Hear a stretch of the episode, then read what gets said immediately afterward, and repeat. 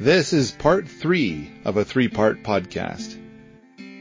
Hi, my name's Ryan. I've been a supporter of Paul's for many years now. I wish to get the podcast and video creation part of the system we call Paul back up to full speed. And I think Patreon support is a big part of that system. Go over to patreon.com slash Paul Wheaton, make a pledge for each artifact that Paul creates. Again, the site is patreon.com slash Paul Wheaton. You can also find the link in the podcast notes. Enjoy the podcast. So, uh, anyway, the, there's a lot to be said in that space, but the way that, uh, Sepp is going to do it is it's like, yeah, that stuff's going to accumulate in the bottom of the pond and every once in a while you want to dredge the pond. Right. Now this leads back to something that you said about an hour ago. You used the word siphon. And mm-hmm. I, I just want to say, cause it sounded like the way that you described it is like, oh yeah, there'd be a, a siphon set up all over the place and that would run 24 seven. And I'm kind of thinking like, whoa, whoa, whoa, whoa, whoa, whoa.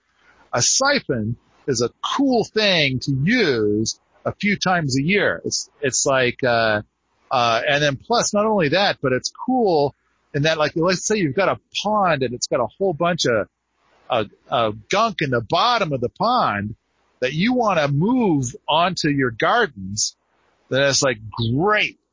Um, so you've got two people, one person who's holding the end of the siphon at the bottom of the pond, treating it a little bit like a vacuum cleaner, uh, vacuuming up the muck off the bottom of the pond. And you got another person with the other end of the siphon that's downhill that's, uh, shooting this muddy water all over some raised beds or something. Uh, well, okay. And then once you're done, then you put the siphon away in a shed or something. And you, you don't leave it there all year. Ta-da! Okay.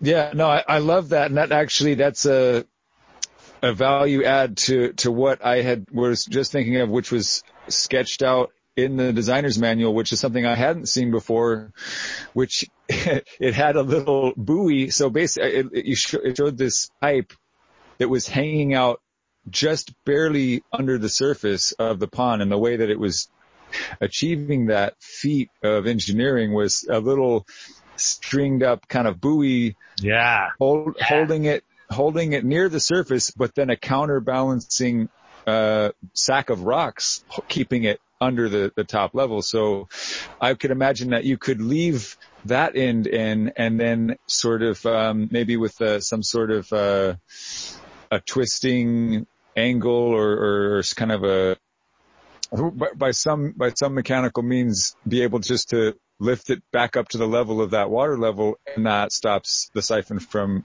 from sucking.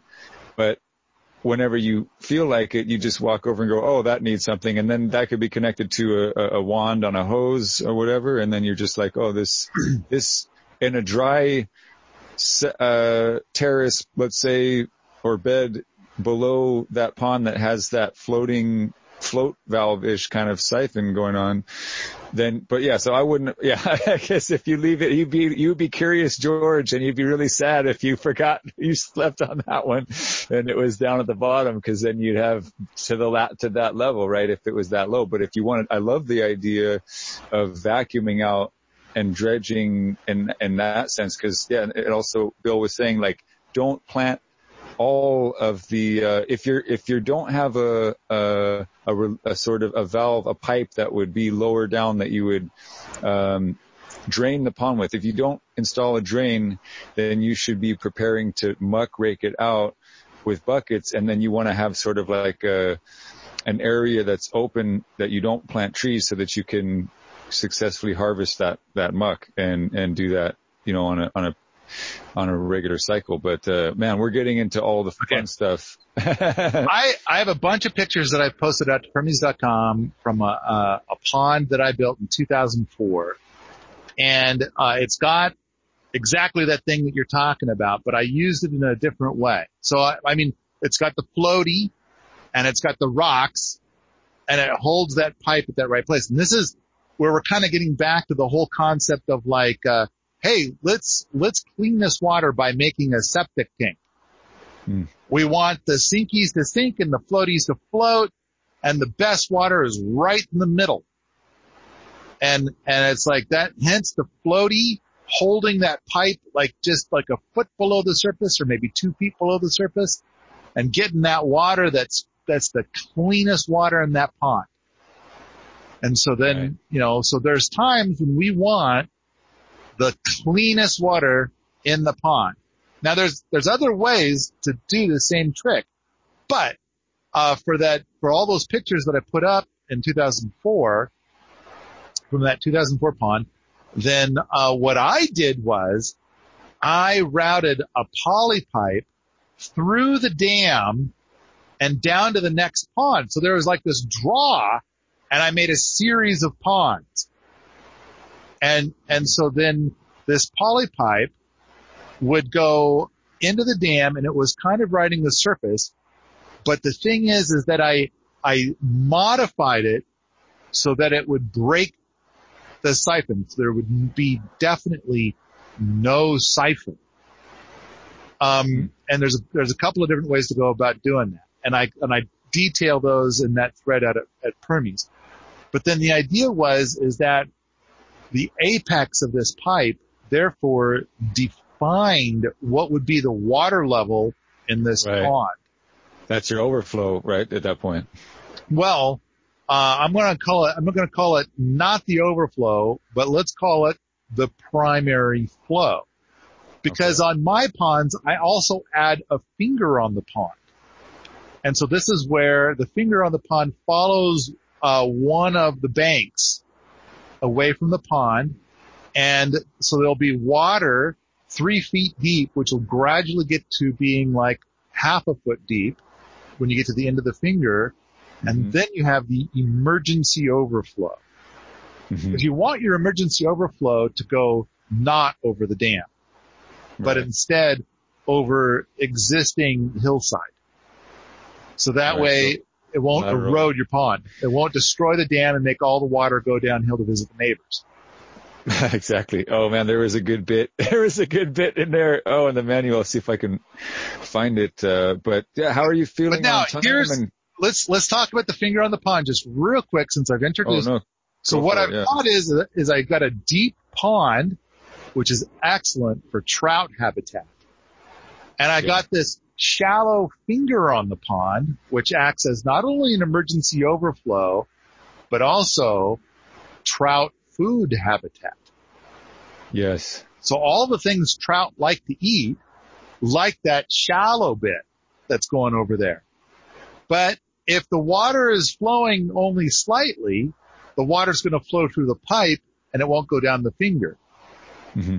And, okay. um, yeah, so then basically lots and lots of trout food is going to like go crazy inside that finger on the pond.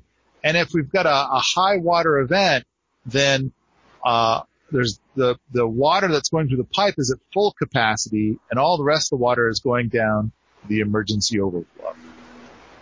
Beautiful, beautiful. Okay. And I think, so the technical term, I think, and I hadn't heard this before rereading this or I hadn't it hasn't sunk in, so to speak, no pun intended, is the annundation or inundated. These are ponds within ponds, nesting them, and that can be done exactly as you're saying. There's different areas that have even segregation of the young and the old and the, the, uh, the cannibalistic and the non-cannibalistic and, and then so you have the ability to just stack these different dimensional functions. Um, that just there's a pond within a pond. I think I think there's a pond feeding a pond. I think almost there you go. All uh, permaculture water systems are defined like we want to slow the water down. We want to keep the water on the land as long as possible. And um, uh, so yeah, a pond will feed a pond, will feed a pond, will feed a pond. That's that's pretty normal within most permaculture designs. Which this is the part of the permaculture design which is wholeheartedly stealing from uh, the keyline designs uh, from PA Yeomans. Well, let me throw this out here. Uh, this is the, uh, the, the caveat, the buyer beware, the disclaimer. I love the way he put this. So I'm gonna I, I grab some quotes here. So he says, Bill Mollison says, for the building of large dams above above human settlements, busy roads, or populated valleys, we modest pond workers need make way for the more heroic aptitude of the civil hydraulics engineer, and even then, with the lingering doubt that their structures will, in the end, persist, or that the potential catastrophe will merely be deferred. As a safe limit, ponds in restricted valleys should be limited to one or two meters in height, while those above broad flats can safely disperse a great volume of water. So that's in essence what you're talking about having that the overflow go in a direction that doesn't create a is gully the right word or just basically cut a channel in and then you have you just breach it and then whatever's downslope you end up uh, in a liability um, situation with well all right let's let's say because one of the things to keep in mind is is that most of the time when you're building a pond if the if the dam is eight feet tall or shorter and the size of the pond is a quarter of an acre or smaller most of your government agencies um, don't give a shit. And and by don't give a shit, I mean like they might it, like oftentimes it's better to ask forgiveness than permission. Um, so like there's there there's going to be like more than 20 government agencies that wish to be involved in your pond decisions, and um, uh, a lot of them have a very strict policy of something between no and hell no and fuck no. yeah. And, and other agencies are like, oh, we have the things that we're concerned about. We want to know and, and we're going to make a decision yay or nay based on the stuff that we care about. And other uh, agencies, other government agencies are going to be like, um, uh, yes, and and here's money, and uh, uh, here's a lot of money. Here's an obscene amount of money. So um, some people are like, they find out who the right government agency is and then they are like, I'm going to talk to the government and I'm gonna, I've, I've decided which one's the one that says hell yes with money. And so I talk to them and then if anybody asks me if I have permission, it turns out to be yes. So you I went to the Department of Making You Poor, is that correct? So, so the, here's the thing, and it's like it's amazing how much I get contacted. Apparently, because uh, I talk about the Department of Making You Sad, and it's amazing how many people work for the Department of Making You Sad that listen to my podcast. oh yeah, but there have been a bunch of them that have come here for events, and they've been amazing. And and it's like, but they'll admit there are people within my department where it's like I don't know, they're on some kind of twisted power trip and all they want to do is stop everybody from everything. But, but of course, you know, it's a job and they're getting paid to do a certain thing and they're involved in the things that they think are cool and they get an opportunity to tell other people about permaculture techniques. So they kind yeah. of groove on their job. What a cool thing to be yeah. paid to talk about permaculture. so, uh, um, cool and awesome. Plus, we've got all these great sorts like with, with Erica Wisner wanting to, she built a rocket mass heater and uh, the Department of Making You Sad comes, and so there's a regulator there, and his job is to stop her in a way. And so then, um, he's, it's amazing how he does it. And he is, he's just being amazing, but it's his job to say, no, under the right conditions. So anyway, what he does is he says, um, uh, is this your only form of heat? And he's nodding, he's, he's nodding his head up and down. Oh yeah, yeah, right. Is this your only form of heat? As his head goes up and down. And she says, no, we have electric heat too. and he kind of does face palm and then he says, okay, um, is, is this a historical type of heat? And he's nodding his head up and down vigorously. And she says, no, this is a relatively new technology. Face palm. And so, but anyway, in the end, rocket mass heaters through this, through Erica and Ernie, uh, uh, rocket Mass heaters, there's, they're now in the code in Portland, Oregon. Yes. And now, and now other cities all over the United States are, are, you know, embracing rocket mass heaters. But going back to ponds, a lot of times the regulator will come out and will think, what you're doing is so cool. Like, like, let's say it's time to ask forgiveness. Like it's come up.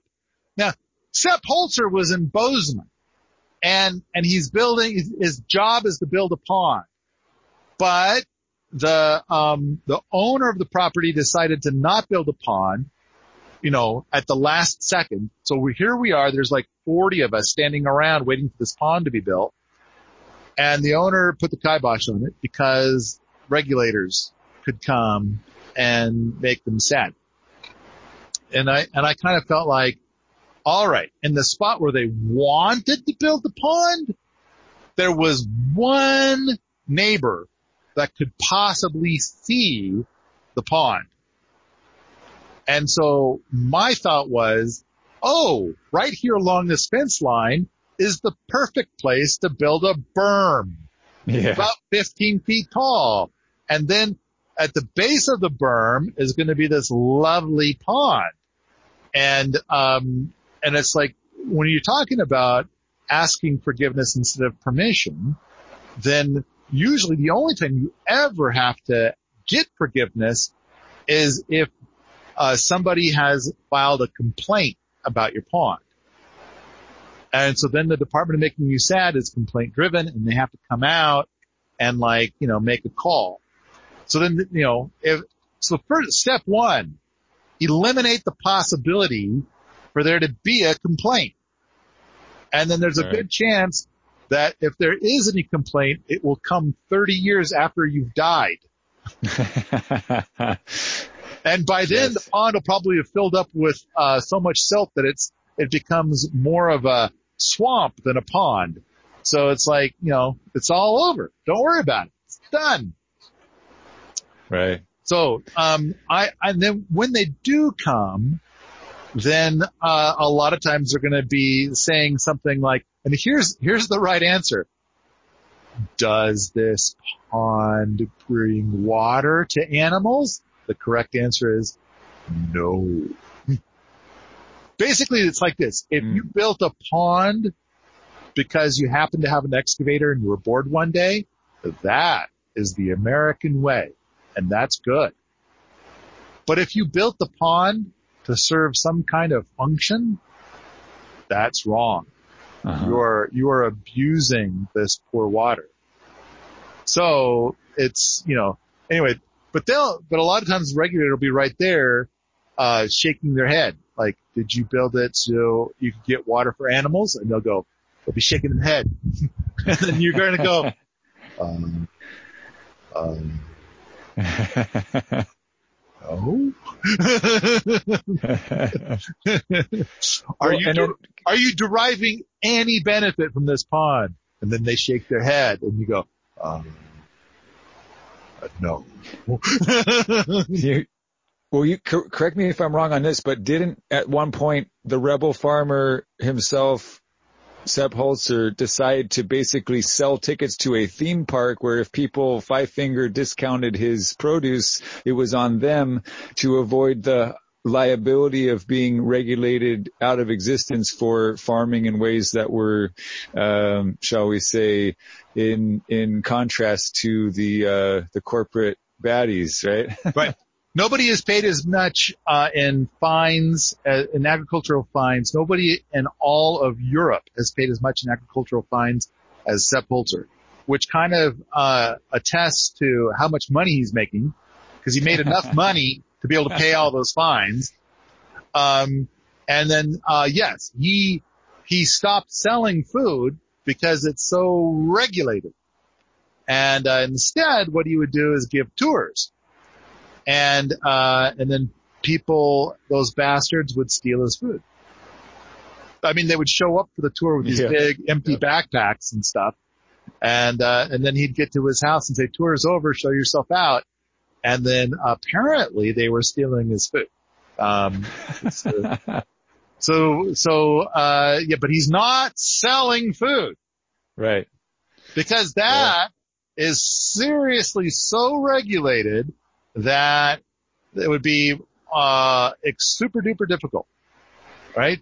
And yeah. so he's dodging that bullet. But, uh, my understanding is, is that he gets about $3 million per year from tours on his 110 acre property. So when you get a lot of people who are like, you know, they've got 20 acres and they're talking about, you know, trying to make money or they, they think about things like the farmer's market and it's like, wow, if I did a farmer's market, I might, if I worked hard and did a great job and stuff like that, I might be able to make a dollar fifty an hour.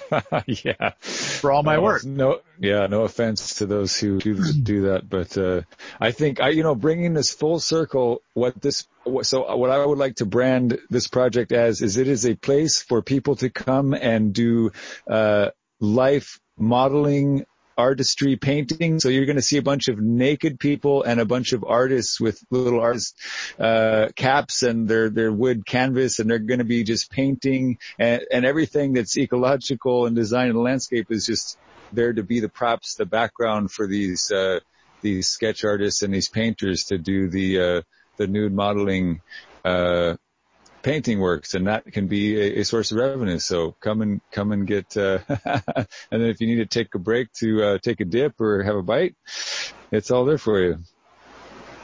Okay. well, I well, don't, I'm not a, I'm not an artist, so I, I don't really, uh, I'm not going to be painting and I'm definitely not a model. but I, Let's, I, I want to touch on one last thing because we talked it. about Sepp Holzer's Spring Terrace. And in that podcast, in that same podcast, we talked about my design, which is a humus well, which I okay. think as long as you have a sloped land that you can work with, um, and you don't have that amazing uh, geology underneath, you can still get most of the same effect from a humus well. Um, and so this is my design.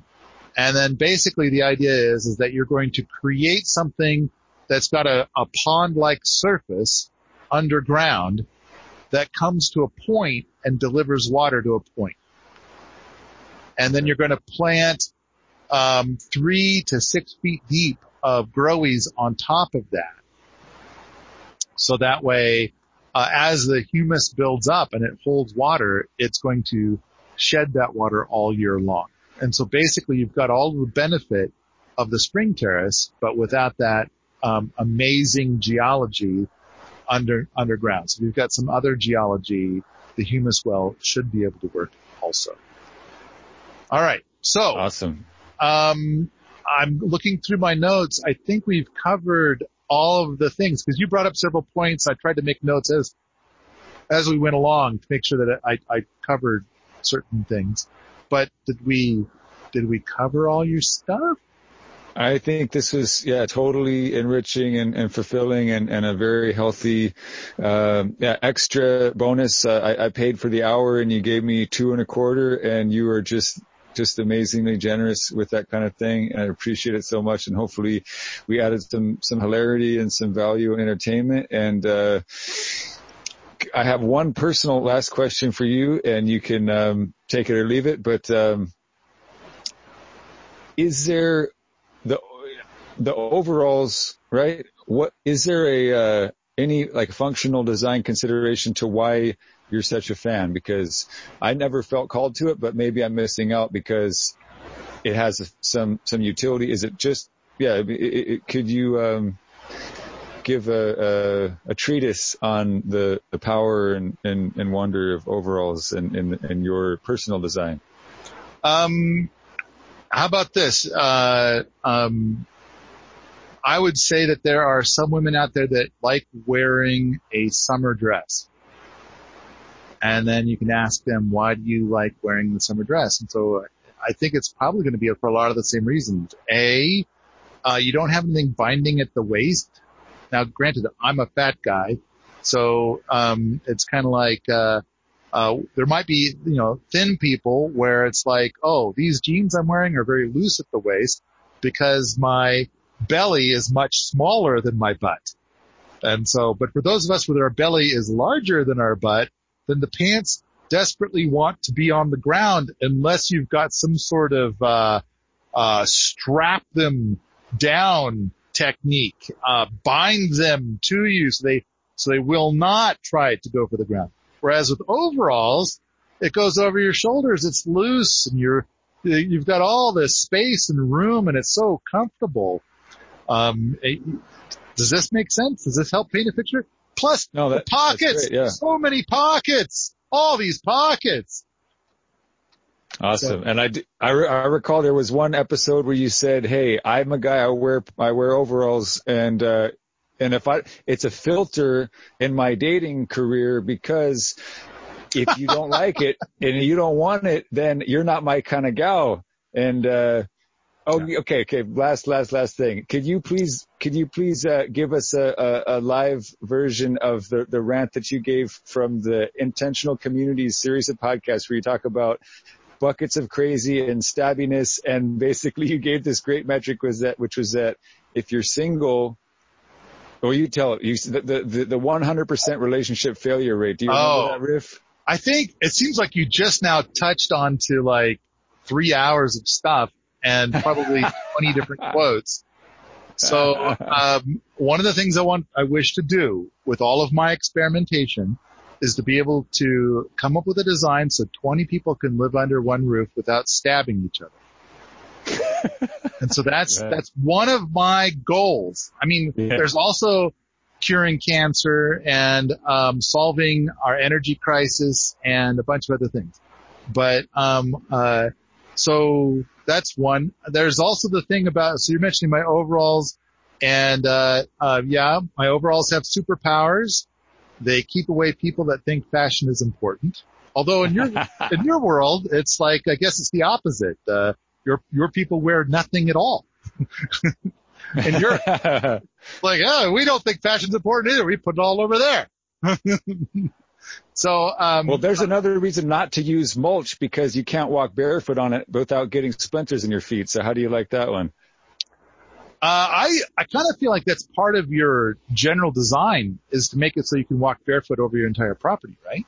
Yeah, beautiful, beautiful. And so, yes, it, so there's different kinds of mulch that will, right. will do better with that. Um, living mulch, living mulch, yeah. I mean, when you, the fucking wood chipper makes the stuff that wants to be slivers, doesn't it? Yeah. It's like, let's make this, let's make this have a hundred times more slivers for people.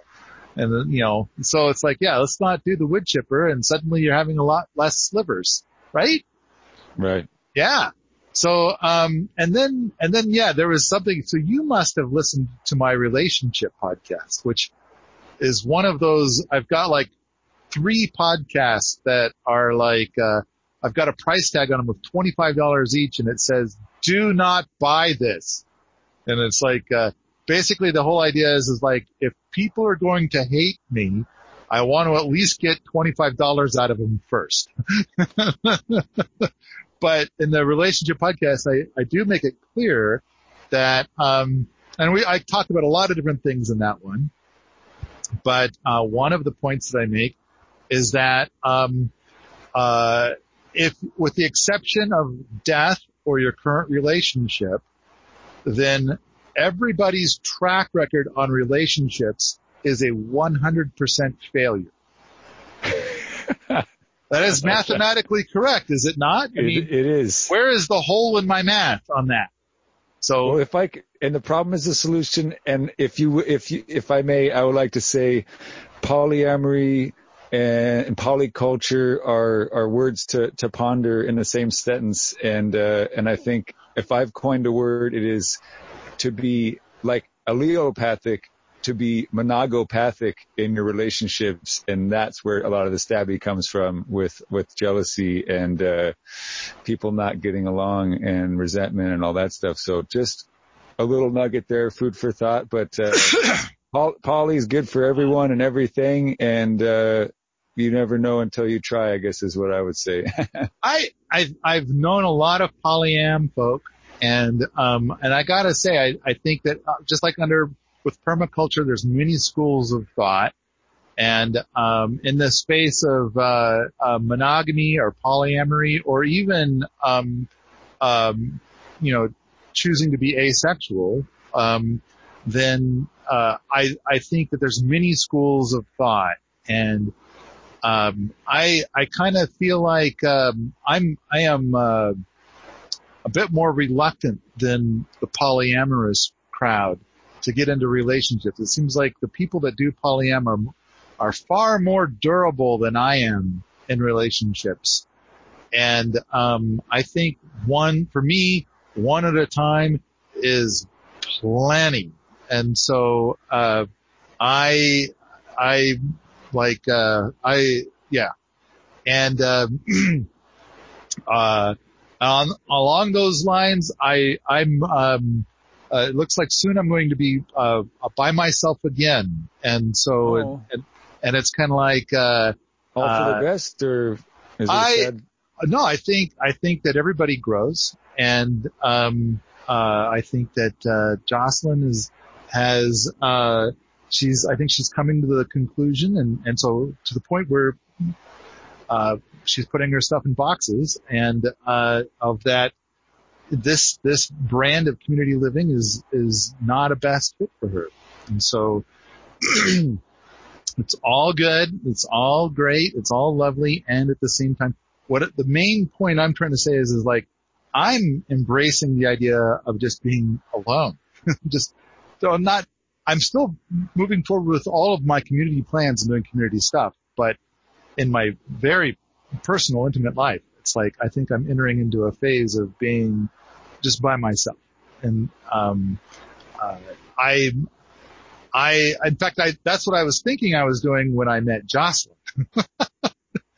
and, and if you listen to the relationship podcast, I'm going to talk about that in more detail. But the, but the big thing is, is that, uh, um, I, you know, you're talking about polyamory and it's kind of like, oh, that just seems like such, so much heartache, so much, um, it's so much, it's so much I've I have had I've been twice in my life I've been given the opportunity to do uh, a threesome with with two women, and I declined both times. it's it's kind of like, oh, I don't think I can do that. So many people well, are it, far more adventuresome than I am, and I, I call it uh... my my own comfort zone of adventure, and each person gets to have their own comfort zone of adventure. Well, if if I were your your spiritual love life coach, I would say lean into the edge, get it edge of your of your experimentation, and I'd also say heart gardening is not for the lazy heart gardener. Oh, I and, see. Uh, yeah, but no, um, very, very interesting. And, and I'd be, I'd be, yeah, I, I actually have not, I'm going to do it now, but, uh, I had not purchased that secret, uh, um, uh, what a paywalled relationship podcast. So I'm going to have oh. to listen to that. And I, I deep bows to Jocelyn. We met briefly at that one time and I have thoroughly enjoyed her on the podcast and I hope she will continue to be uh, your counterpart on on ongoing podcasts because that dynamic was priceless and and I wish you both all of the absolute best in your your new new phase of growth and uh, and for the best of your time for for more more you time and more introspection and and um, when you were rejoining the market let's let's talk because I, I, would love to uh, I would love to return some some of the favor on the on the consultation if you if you dare. I uh yeah, I'm, that might be a very very long time, and I I don't think I'm doing more podcasts with Jocelyn. I kind of got the message that uh, that that Jocelyn doesn't care to do any more podcasts, and uh, um, uh, Jocelyn is fantastic. Maybe maybe there's people listening where there's there's fellas listening and it's like, ooh, Jocelyn's coming up. It's like, yeah, you would do well. You would do well. Um, and so, uh, uh, but, um, I'm, um, uh, you said lean into, and I think what I want to lean into is, uh, the work that I'm already doing and, and to finish books and to finish other projects and and uh, accelerate the projects that are happening here at Wheaton Labs. And and this is where I think I wish to to lean into. Uh, this is going to be my my primary motivation, uh, which cool. what it's always been really. Um, and uh, and I think that uh, uh, things will be slower without Jocelyn here, to be sure. But hopefully, uh, the boot camp will fill out, and that'll that'll compensate. And so we'll we'll still have a strong forward velocity. All right. All so right. Finn, I, it seems like throughout this conversation, there's like a hundred more topics to expand on.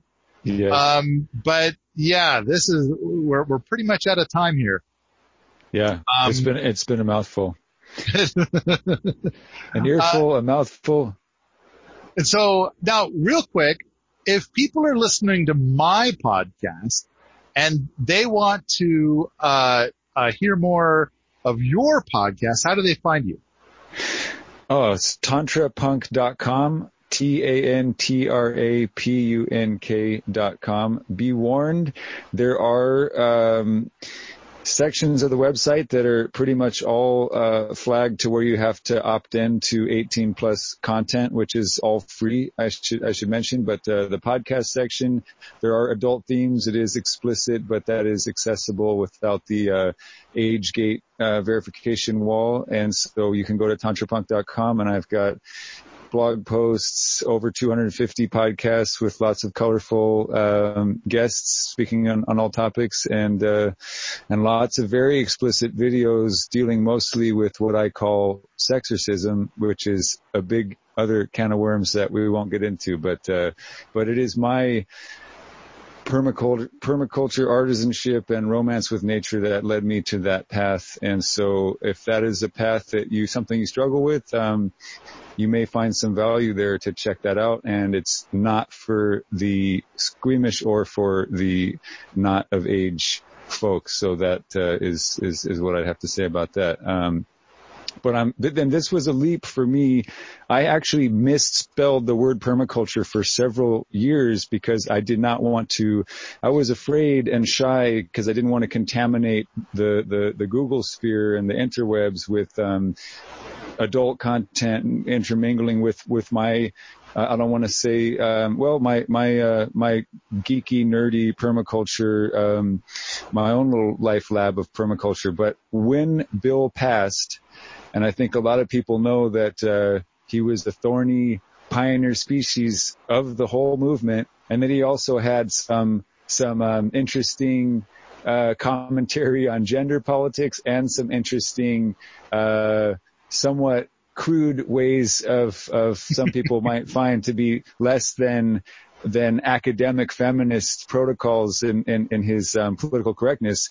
But I waited until he passed so that if I step up into this space of sexual permaculture and I start writing poetry and creating content around that, then he, you know, we, we won't have to, um, to, to duke that out, so to, so to speak, but I, I feel more comfortable now being able to express myself in that area. So if that's something that you felt like has been missing, not from the PDC per se, but just from a perspective of, um, of holistic design and harmonious social sexual permaculture and looking at being willing to have that conversation, which I think if that conversation was being had, there would be less buckets of crazy, less stabbiness and more functional, uh, communities. And even Geoff Lawton said things like, uh, paraphrasing, and he's a huge hero of mine. He said things like, basically I'm paraphrasing designing with animal systems that's pretty predictable but once you get into the humans and the and the interns and the all that stuff ooh, the look on his face was priceless to be like, it is so, so difficult to, to manage this stuff. And I know you've said things about just like, you got to design, uh, intern habitat acknowledging the sort of that the needs, the needs, the inputs, the intrinsic characteristics, the way we look at livestock as designers, we also have to think about that in our relationships, in our working dynamics with people who are volunteering and all of those those sectors and vectors have got to be designed for, and that's what we're here for. So I'm here to open that dialogue, and anybody who wants to participate in that dialogue, whether it's to call people out and do a Me Too, uh, call me out, throw me under the bus, dra- roast me, drag me over the coals, troll me half to death. I'm open to that. I'm a, I'm a masochist for trolling because I will tickle the demons out of you and, and make all of us be able to dance blissfully on this beautiful garden planet and uh, live happily ever after with less stabby. So that's, that's me in a nutshell and, and what I have to offer there. And we will definitely have you on Paul again very soon for you to give an expose on your new book. And once I've been able to read it cover to cover, uh, I will have some some notes to to go through, and that's going to be an absolute treat. And hopefully, we will get to circle back on more of this stuff. It was the epic three part series we did many years ago, and we've both come a long way since then. And uh, and I'm coming out and, doing what I do. And so uh, I appreciate you holding this space for me in a good way. And uh, and like I said, it was a leap of faith for me to kind of um, commingle these two different paths that I've been on, the, the sort of, in your words, the shaman stuff and, or the purple breathing in Larry's words and then the, uh, the taboo stuff. Um, but you're very comfortable being the adult that you are and using adult language. So really this is a, just another, another home for you. I'm creating habitat for Paul on my podcast, whether you like it or not. Okay get dirty and we're going to talk about whatever is, is on our mind. So you always have that, um, a place to vent, a place to be heard and to be respected and acknowledged for all of your, um, you are the, for, if anyone can say you have toxic masculinity, I would say you're the one person who is most devoted to detoxing everything toxic. So I have great respect and great love and, and, appreciation for, for you and all the efforts that you put in and, and whoever is, is hating on you, I just, I'm going to shoot them with a rainbow gun of loving light and purple breath, stinky purple breath. well, okay, thanks, so. I, I do think that there's a lot of people sending a lot of toxic stuff my way, but I think it's far more a reflection of them than it is on me. Right. Um, I mean, it really, what, it, what does it boil down to? Like, uh, I, I haven't, I, my work is like, here's my work, my, what I'm doing on my property and they're getting upset. And I think mostly what they're getting upset about is, is that they told me that I had to behave a certain way and I'm going about my life living it my way instead of their way. And they're very angry about that. Or that they tell me what I have to say in my podcast and, uh, and then I don't. So they're very angry about that. So I think it's, it's really on them. And so, uh, for your audience looking for my podcast, uh, you know, you just put in my name, like Google for Paul Wheaton podcast, you'll find it. If you put in just Paul Wheaton, then you'll get to find some of the people who have negative things to say about me. That's right. Just, yeah. Oh, and, and, and you take a good look at them and you kind of decide, are they lovely people or are they shitty people? you decide for yourself. I think the answer is pretty clear, but I, I gotta say, uh, we did, we did put out a podcast with Jocelyn, mm-hmm. um, to talk about, um, the, um, uh, value of what they've done and, and how it's benefited. The problem is the solution. Uh, it's most, mm-hmm. because, uh, ever since the, these people put that out, uh, that not only has it brought a lot of people here who's like, who are kind of like, I'd never heard about you until I saw this. Uh, I never knew you existed until I saw these people saying you're awful, but they seem like such douchebags that whoever they're bitching about must be cool. But, um, uh, it's like, um, up until that moment, when we would have an event here, we would have like 80% awesome people and 20% people that are like dodgy.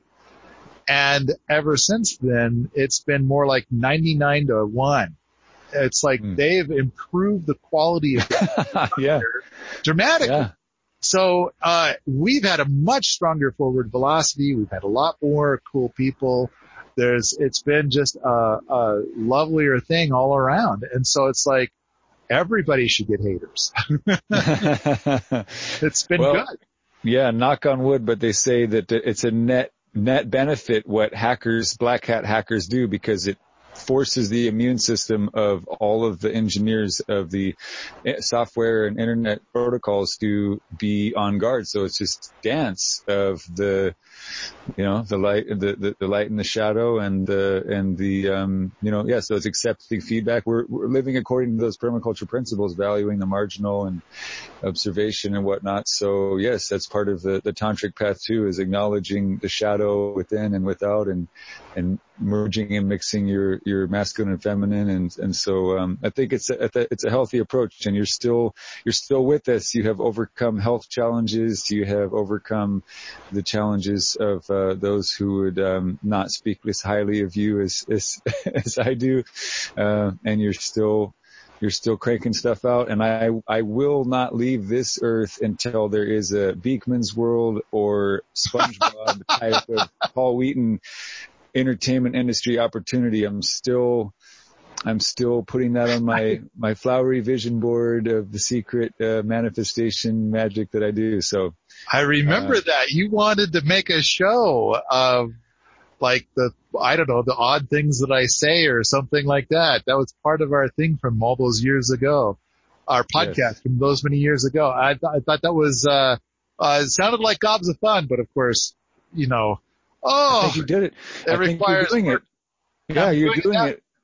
Well, the, and then okay, so so last last last last last thing is that on that to, to to anchor in that vision, I have been thinking about this, and I'm like, you know what? With the st- the stuff that has evolved in Web two and now what's coming out with Web three, I'm very deeply involved in the cryptocurrency movement and the cypherpunk movement now. After having been a little bit late to the game, but early enough to be to be above water. Uh, no pun intended on the Pond podcast. I'm above water with my, with my investment strategies in crypto and I'm investing the time to study how the technology is evolving. And really I see the potential to, to compensate and incentivize, let's say people take clips from your your uh, archive of podcasts and these people, these armies of um, rapid fire illustrators who create these the little instructional videos for startups about how their tech works and stuff. There's just like a huge um, the the the the cost of entry to be able to say, okay, take my verbiage and make a cartoon out of it. That I think is the way to stack functions and have it be a passive byproduct of you doing what you're already doing, which doesn't take time away and doesn't require a huge production budget. And if I have to if I have to finance it myself, I probably will, um, because I would just love to see that. I am not. I, I got clipped. I had a vasectomy, but I am a. I'm parenting a generation or parenting. I'm a cultural, not a biological parent, and I want all of the children of the uh, the the single mothers, the independent mothers that I support through my works and, and for all those who are struggling to, to break free from those old patriarchal patterns that these, these young people that I have a responsibility to inform and educate about how the earth works. I want the kid fam and family friendly, friendly versions of Paul i.e. the somewhat censored language versions of Paul, to have a, a SpongeBob like experience um, through cartoons and and just you and you don't even have to do voice acting because you've already produced all of this material from from so just mining that so i'm to hold myself accountable to that vision and as the uh, uh, w- the next 10x of bitcoin is going to result in a massive uh, um, wave of of paul wheaton cartoons with oh, uh, no. yes because you've already created the world and the world already exists. It's in my mind. I'm, I'm watching a cartoon every time, you know, I hear the podcast. You have all these different, I mean, you could go back and listen to the, to the episodes we did where we brainstorm on what it would look like for, for you to be that kind of a, a force of nature in, in, in, uh, media. And so, yeah, anyway, that's, that's, uh, going, starting to go in circles on my end, but, uh, but I will, I will affirm that vision and, uh, and I'm in a better place now than I was then in, a lot of ways. And, uh, and I really feel like that would be, um, a gift to humanity to, to, to just sort through that content and, and create the uh I mean that's kind of how they do reality t- TV shows anyway they just kind of like um stitch together random moments from months of shooting footage straight on these reality shows and they craft the stories out of all of this raw material so like I said, all that exists and, and you'll just wake up one day and there will be the Paul Wheaton cartoon show and you'll just have to sign to license it, uh, and the rest will be, the rest will be history. Well, I'll, I'm glad to watch it. Um, I can't help but think because every, every episode you got to have some kind of storyline and I have no clue on how to create a storyline for an episode of a show like that to make it interesting. Um, uh, I, I want to see what it says. what, what's the storyline? I'm, I'm curious now. Bring it. all right. All right. We'll, we'll pilot episode coming soon. It's, I've got, I've got my own sort of small army of people who want to, uh, who have more time and skills than money to pay for my private coaching services, but they want that. And I'm going to give them an opportunity. I'm going to say, start panning for gold within your podcast and we will start to, we'll start to put together at least uh, some audio format versions and, and I can bring in, um, I can bring in. Hello? Oh no! Did the internet finally give up? You know what? I I probably can't hear you, but you can hear me because my my Bluetooth battery just died. So I'm gonna just wrap it up at that and just say, Paul, it's been amazing and wonderful to have you on as a guest, and we will do many more episodes. And uh, I do wish that everyone will go out to your website, start listening to your podcasts, and whatever you'd like to say to close us out and say goodbye, please do so, and uh, we will be in touch very soon. All right. If you like this sort of thing, come on out to the forums at permies.com where we talk about building ponds on dry land, homesteading, and permaculture all the time. Don't forget, go out to patreon.com slash Paul Wheaton and make a pledge for future artifacts.